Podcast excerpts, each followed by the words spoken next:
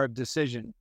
My name is Lou Moore, and tonight, once again, we're privileged to have with us J R. Nyquist. Jeff Nyquist is a uh, writer who's written for Epic Times. He's written for Newsmax, Sierra Times, other publications of note, and he is a prolific writer. He blogs frequently at j r nyquist dot blog.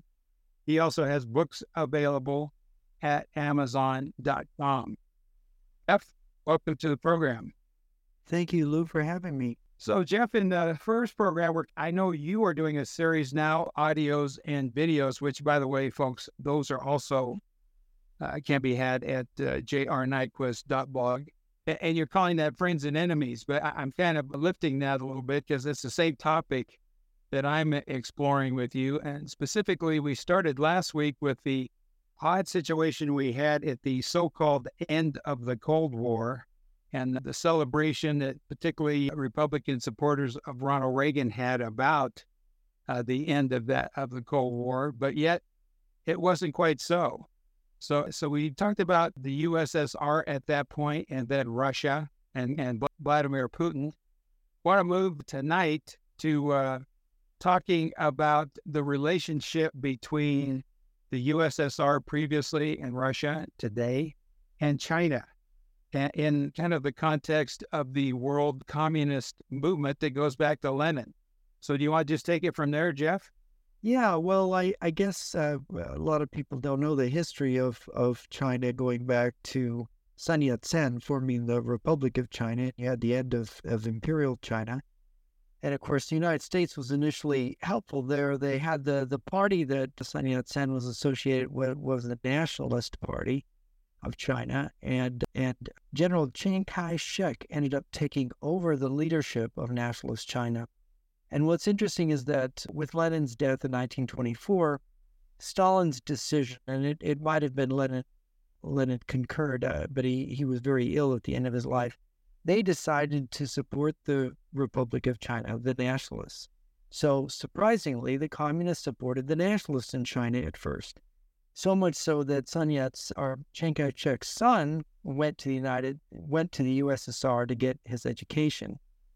But General Chiang had toured the U S S R, realized what communism was, realized what he was allied with, and decided, oh my gosh, these people are dangerous and they're bad, and I need to get away from Stalin. So, and he realized that the communists in his own Nationalist Party at that time included the communists as a wing of the Nationalist Party, which Mao was a part of, a Mao Zedong, and he decided to purge them all at once. So so Chiang turned against Stalin and the communists, and of course expelled the communists out of the Nationalist Party. That's what began the Long March, where the communists went and, and grabbed everything they could, and they marched into the north, where they could receive support from the Soviet Union. And of course, at this point, Stalin was greatly disillusioned, although he took Uh, Chiang Kai-shek's son hostage, so to speak, and and it, it, it sounds like a Stalin-like uh, move. Uh, right? Yeah, it was a it was a while before Chiang got to see his son again, and of course there was a civil war, of course, between the communists in the north, and they were in a like a mountain retreat. They were in a, a r- relatively northern, more isolated part of China, where they could control some land and defend themselves. China is quite mountainous, spotted by rivers, so it's it's a difficult country to wage war in. Uh, that is, it favors the defender. And of course, what happened in nineteen thirty-seven, the Japanese ended up, after the Marco Polo Bridge incident, Imperial Japan invaded China. Now, they had invaded, I think in nineteen thirty-one, Manchuria, which they were competing with the Soviet Union for influence in. And of course, the Soviets saw the Japanese as a major threat, but the Soviets Uh, the Soviets believed that the Chinese invasion of, of I, I mean, the Japanese invasion of China was a gift, because then they could get the nationalists to unite again with the communists to fight the Japanese invader, and they could use the civil war, you know, the the uh, the sort of staying of the civil war to fight the Japanese as a way to further infiltrate the nationalists in China and to establish Mao's position. Sure. So this is sort of how the situation developed with China. And of course, as we all know, World War Two eventually happened. The, the Japanese, this is an interesting thing. There's a book called Operation Snow, written by an American who's married to a Japanese woman who really looked into Pearl Harbor. And of course, he looked into some of the memoirs of the old Soviet spy masters from World War Two. One of them had bragged about using the the Undersecretary of the Treasury, uh, Harry Dexter White, uh, Assistant Secretary of the Treasury, to frame certain cables to Japan in a humiliating way when we were embargoing them, trying to get them to to to, to make a peace deal in China, that that sort of led them to attack Pearl Harbor. Because the, the Japanese generals wanted to attack the Soviet Union when Hitler did in nineteen forty-one, but the Japanese admirals and other elements in the Japanese economy said, look, we need to get the oil in Indonesia. The ja- the Americans have the Philippines. They're supporting China. We need to attack Pearl Harbor to neutralize the American fleet so we can grab the resources we need in the South. And of course, this was the ultimate course. America's unreasonableness, what they perceived as our un- intransigence and our demands, led the faction that wanted war with America to win. This is what Stalin wanted. And of course, Mao too. So as the war developed then, the Soviet Union didn't get attacked on two sides. We were fighting a two-fronted war against the Japanese and the Germans and Italians. The Russians were only fighting a one-fronted war against the Germans. Uh, and and so uh, this, this evolved to Stalin's advantage. He was able to get to Berlin, and then at uh, his agents in the U S government, this is my interpretation now, uh, really the Japanese were trying to surrender from like January nineteen forty-five. And we had some clever people here who understood this, that if we allowed the emperor to stay, they would they would surrender on terms. This was delayed until Potsdam, where we ultimately laid down the ultimatum to Japan, where they didn't have to surrender unconditionally. They could keep the emperor. But unfortunately, the message didn't reach the Japanese in time. It it and the bombing of Hiroshima and Nagasaki happened. But the big event was the Soviet Union invaded Manchuria, destroyed the Japanese forces there, handed all their equipment over to Mao, and started to support Mao in a renewed civil war between the communists and the nationalists. So, Jeff, I'm, back, uh, Jeff, I'm going to stop you there because you're you're jumping a little bit ahead of at least some of the stuff I, I was hoping you'd cover. Yep. So when, after Pearl Harbor, we declared war on Japan, Germany declared war on us. We're in this war. We're in a two-front war, as you said. Uh, right, uh, the Soviet Union is not. But wouldn't it be fair to say that this changed the whole dynamic in terms of how we treated communists around the world? Uh, I mean, we immediately embraced Stalin as Uncle Joe, our great ally in this uh, noble cause. And, and didn't that spill over into Asia in terms of favoritism and cover for Soviet agents in our government that were pushing Mao the whole time? I mean, is that fair to say? Uh, yeah, you had the Institute, what was it, the Institute for Pacific Relations or something like that. Yeah, it was at I C R. It was, a, it was a communist think tank, basically totally infiltrated, giving false information. They were painting General Chiang Kai-shek and the nationalists as, well, this is familiar, totally corrupt, right? You hear that about the Ukrainians today. But whoever the Moscow wants to get rid of, you you label them as corrupt and not worth supporting, you're giving support to. And of course, Chiang Kai-shek was smart. He knew that when the war was over, this, the Civil War would renew. He understood the communists well enough. But unfortunately, the Roosevelt and then the Truman administration did not understand that. And of course, they sent uh, generals, uh, the general uh, old vinegar, uh, uh, vinegar Joe Stillwell, yeah. to to basically liaison with Chiang Kai-shek. And he hated Chiang Kai-shek. He called him, he called him Peanut and said he wouldn't fight. And, and this was toxic. This poisoned our relationship and on one level with Chiang Kai-shek. It led him to distrust us as allies. He also had treachery from the French side. Lamia book, one of the top French agents, about how they were able to manipulate the situation just below China and in uh, in Vietnam, of course, because the Russians had invaded Manchuria. It, it, it Manchuria it gave them they got acquired North Korea, which later became the Korean War. They got springboards from which to attack us and our allies in the in the Far East. So this was this was pretty serious, and of course, uh, the Roosevelt administration was full of agents, and and you'll hear hear all these names. I mean, Harry Dexter White, Harry Hopkins was big on this. There's There was uh, Senator Joseph McCarthy suspected George Marshall, the chief American general, who had kind of lied about where he was on the day Pearl Harbor was attacked, uh, then lied again to Congress, you know, in nineteen forty-five when they had hearings on Pearl Harbor again. But but nonetheless, Truman sent Marshall to China to basically try to make peace between the communists and nationalists. Of course, this is always a bad idea. The communists should always be wiped out. Wherever they are, they should be removed. Because if you make peace with them, they will cheat you, and they will find a, they will end run you, and they will use that peace to their advantage. And of course, this is exactly what they did. Mao was arming himself, and we, we had an agreement. Stalin agreed he wasn't going to supply Mao with weapons, so if we didn't supply General Chiang and the nationalists, well, we didn't supply them, but Stalin broke his word. Uh, yeah, I didn't have that at first. Yeah. Excuse me. Excuse me, Jeff.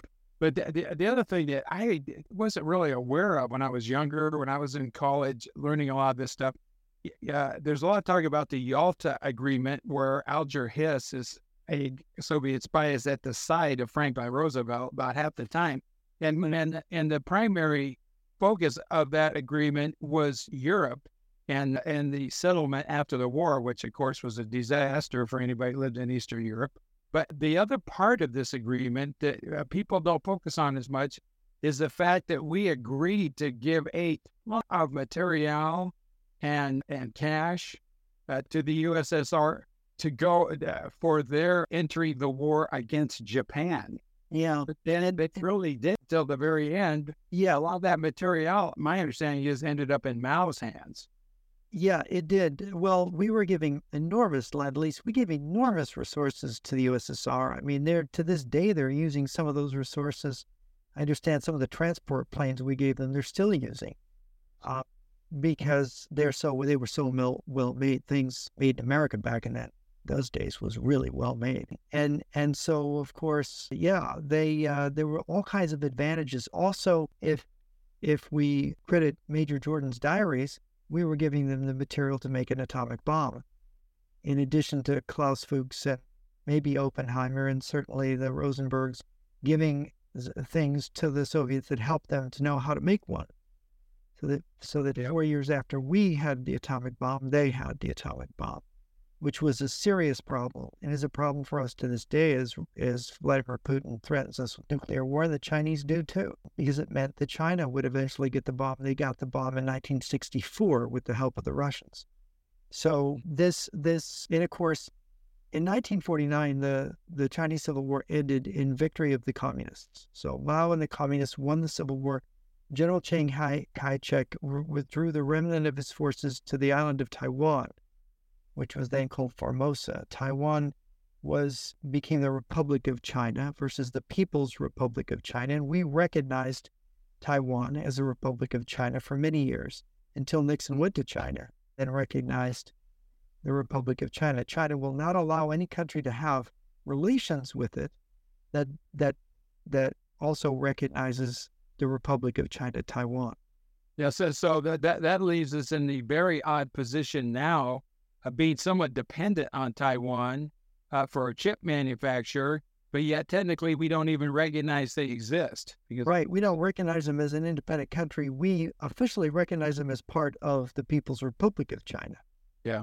Which is a formality. A lot of, there's some hypocrisy there on the part of American statesmen, but just as the Roosevelt administration had Soviet agents who were helping China, Communist China, we have the same situation today. I mean, the connections between our present Secretary of State uh, and our president and so on, they've got connections to China that are that that should be investigated, quite frankly. Yeah, so the, the head of the C I A was super involved with China as the head of the Carnegie Endowment, I believe. Yeah. Yeah. Yeah, no, it's it's a very it's a very bad uh, practice, and we've we've really gone soft. I mean, every attempt, even in the State Department in the nineteen forties, there was a problem. And it was, it all goes back to they really wanted, China was a big prize in World War Two that the communists won, along with Eastern Europe. Uh, they, w- they would have liked to have the whole of Germany, but they only got the eastern part, uh, as much as they could get George Marshall to help them by slowing down Eisenhower's armies. They, they would have liked us to invade Japan, uh, because that would have slaughtered millions of Americans and soured us on future interventions like in Vietnam and, and Korea, and, and then they could have had Japan all to themselves too. But but these were the kind of strategic considerations that the communist world was thinking of. And of course, once they got the bomb in nineteen forty-nine, what happened the following year, nineteen fifty, North Korea invaded South Korea.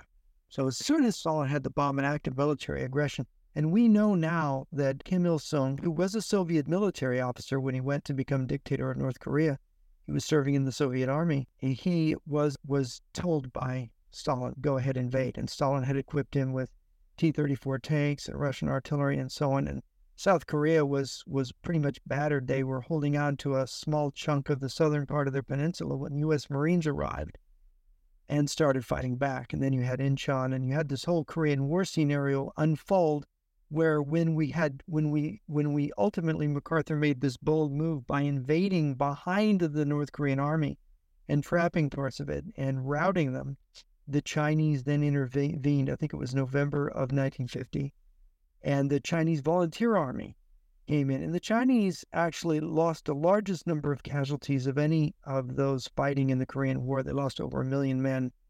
And their invasion was, they used infiltration tactics. They came through terrain nobody could come through. They didn't care about logistics. They didn't care if their men froze or starved.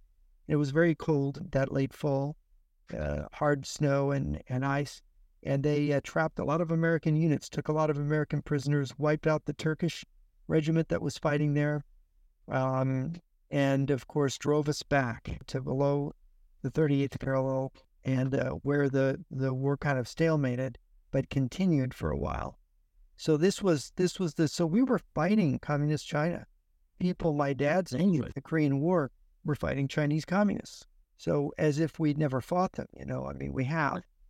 And just to punctuate, Jet, the idea that Mao was not that concerned about tactics or, uh, you know, maintaining his military or, or keeping them from having heavy casualties.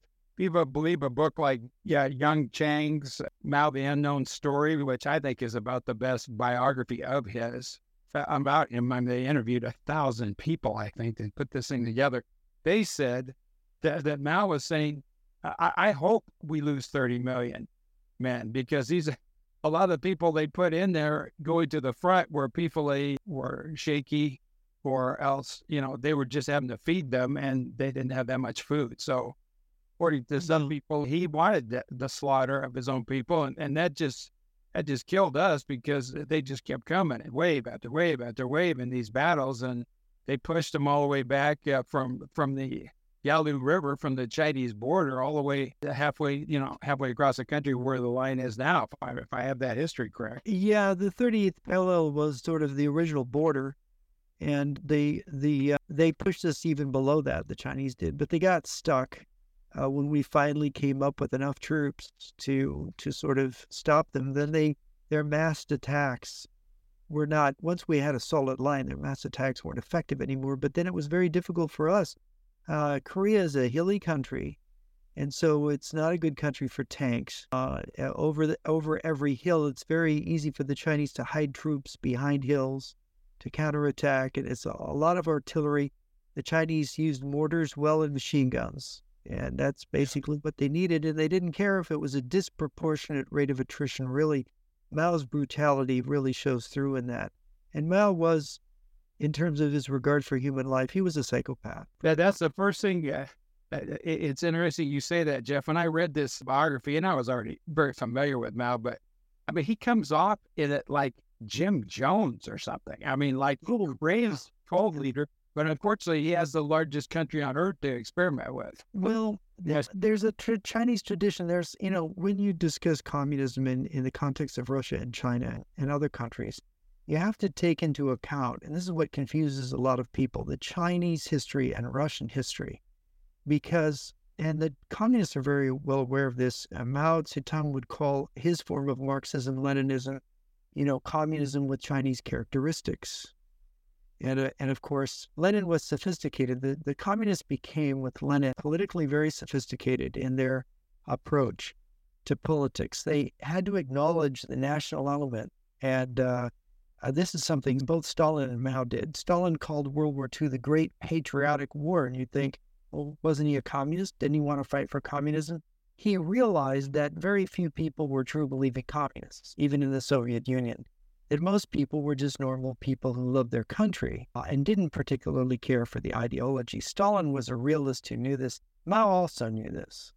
Yeah, I think, uh, isn't that, that was the source, besides uh, personalities and power grabbing and whatnot, this this idea of revolution in one country, which is what I think you're talking about, that Stalin and then later Mao believed in, was at odds with Trotsky, who uh, was the natural successor. Yeah, it was at odds with Marx a little bit. See, it was communism in one country. See, Marx, if you read Marx, Marx says, well, you can't have communism anywhere unless it is victorious everywhere. So the communist revolution has to sweep the globe before you can have real communism. So they handled it in two ways. If you read Soviet textbooks, ideology, and of course ideology is just the line that they give. They don't use that word. They don't apply that word because uh, to themselves, because Marx taught that that his ideas, and Lenin taught it too, are scientific. They're not ideology. They're science.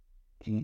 So, but but they uh, they had two ways of dealing with this. One was to say that, look, we haven't we have to start the revolution. We have to have a base for the revolution, and and a, and and so the, the Russia was the base for the revolution worldwide. So you could have a, a Marxist movement, communism in one country, but it wasn't uh, economically or socially communism. They, the, the U S S R was Union of the Soviet Socialist Republics. They started to talk about this like, well, we have state capitalism as an economic system, and we're building socialism.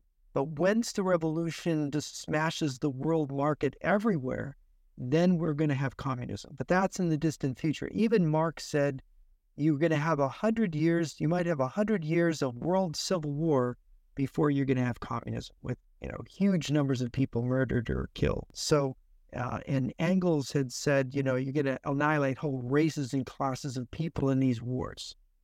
So Lenin then said, well, that's, that's, yeah, that's what we're up against. And of course, so you had, uh, first there was communism in one country, in uh, in Russia, and then you had China and the Eastern Bloc countries. So you had what they they like to call it, believe it or not, we called it the Communist Bloc, but they called it in their uh, books the Socialist Bloc. They didn't sure. use the term Communist Bloc. That's our term. They called sure. themselves the, the Socialist Bloc. So any sure. Soviet military book or strategy book or political book, that they you'll hear that reference. And of course, it was the Union of the Soviet Socialist Republics. Kind of interesting. So, and of course, yeah, go ahead. So uh, we lost China to the Reds, quote unquote, uh, that, you know, the, the communists, uh, Mao trained in Moscow, took over China, became a, the dictator. They were very involved, very impactful in Korea. So then we come up to the period, begin the beginning of the decade, nineteen sixty, nineteen sixty-one. And uh, the smart people started telling us on, on the free television networks that there was some kind of split that was going on, that, that communism wasn't monolithic, which, of course, if that was true, had all kinds of implications in terms of how, how we should react to it. So can you speak to that a little bit? Yeah. Well, in, in late nineteen sixty-one, there was the it was the first major uh, conference of communist parties worldwide. I think it was the twentieth Party uh, Congress or whatever. Uh, it was held in Moscow. Deng Xiaoping came and represented the Chinese, interestingly. Um, and of course, the Chinese picked certain arguments with the Russians, and there was a, a kind of a little bit of a dispute that erupted that everybody kind of noticed. That's kind of strange, the Chinese. And of course, Zhou Enlai was making sort of comments that were curious. And so people started to talk about a a break or a split. And of course, there was a lot of debate. There were argument over whether this was real, what did this mean? But the Russians and Chinese played it up, more or less. What we had is in nineteen sixty-one, we had a defector named Anatoly Golitsyn in December sixty-one, about the time that this split appeared and people found out about it. Uh, and he uh, talked about uh, attending a lecture by K G B General Shelepin, the head of the K G B, talking about the fake Sino-Soviet split, saying that the, the genuine split between Tito and Stalin, the West had rushed in to help Tito. Tito was a communist dictator of Yugoslavia. And they were shocked in Moscow that the West would help a communist country. If that, but if that communist country had a dispute with the Soviet Union, they were willing to do it. They thought, oh my gosh, who would we have a split with? Well, the big problem was developing China. You had all these manpower. It was the most populous country in the world at the time. And how could we develop the resources of China, have a split? Now, this wasn't easy to do because China was still, Mao was not finished reshaping China. He still had the Great Leap Forward to, and, and the Cultural Revolution to finish. And there was a lot to strengthen China so that a, a any kind of move towards bourgeois capitalism would not cause the Communist Party to lose power. They had to consolidate. And so that's what they did. They they did this consolidation in preparation, but at the same time, they were playing on this. You have different documents. For example, you you have China publishing propaganda pamphlets like the New Tsars was one of them, where they attacked the Soviet Union as being really bourgeois and having abandoned revolutionary values. Uh, they would have this war of words. And then they, they sort of divided the world where they started competing.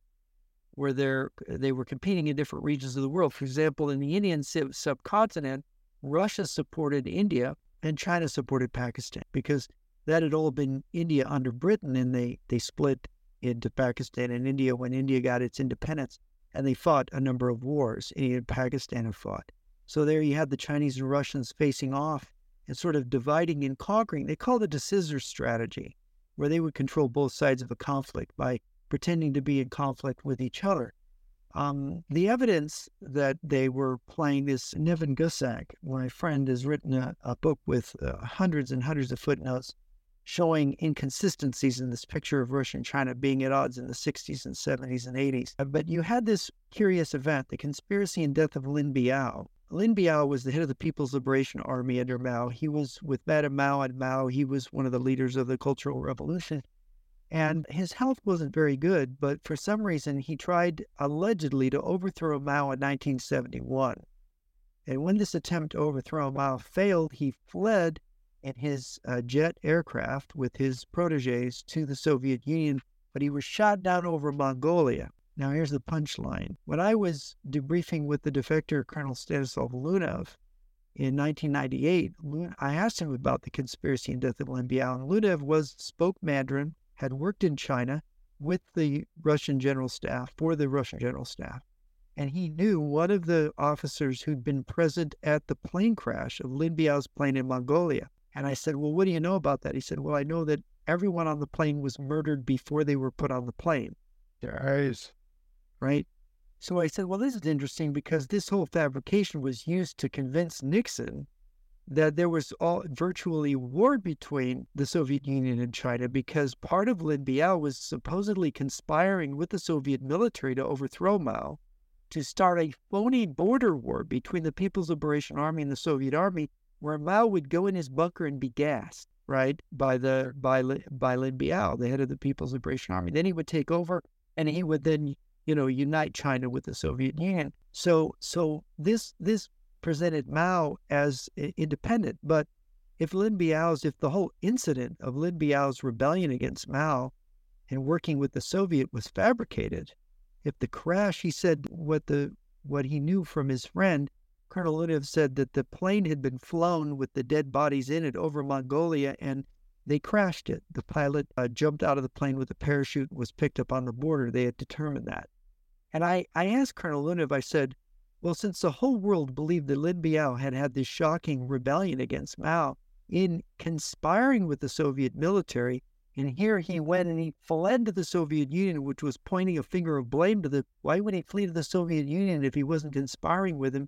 But that whole thing was faked. Why didn't the Soviet Union publish the facts about the crash of Lin Biao's plane to exonerate themselves?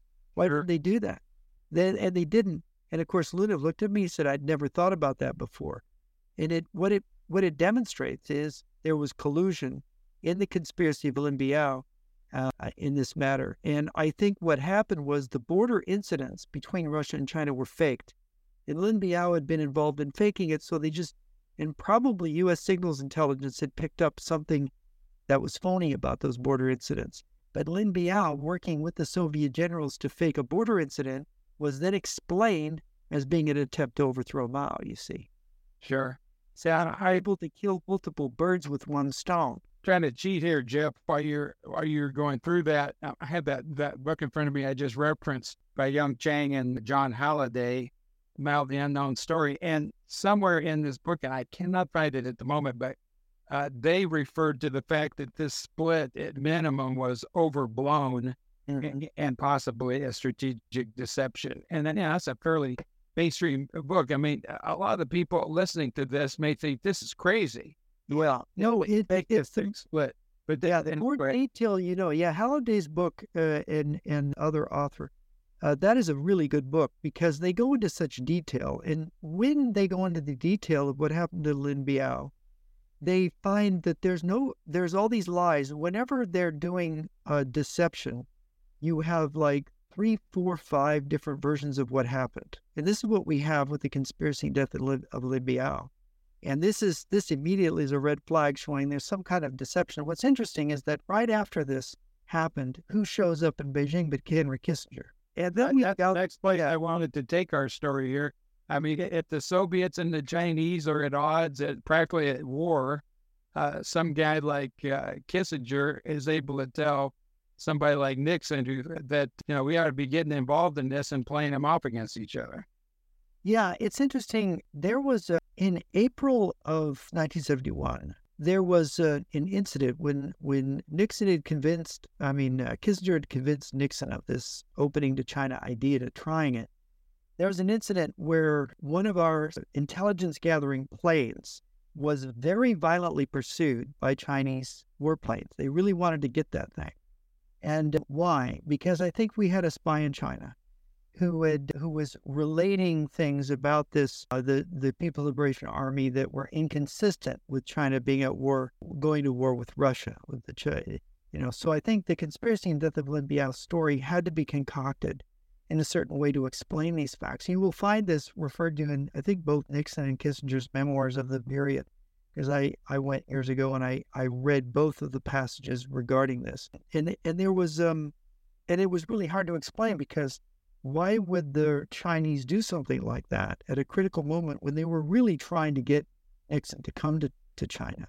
It was really to their advantage. And, and of course, it's it's fascinating how things developed from there because we, we kind of accepted this because there were, and this is what I was told by people close to, to billionaires and, and the wealthy in America is that they really wanted to believe that China could be uh, invested in, that we could have access to their labor and their resources and that, that we could sell to them.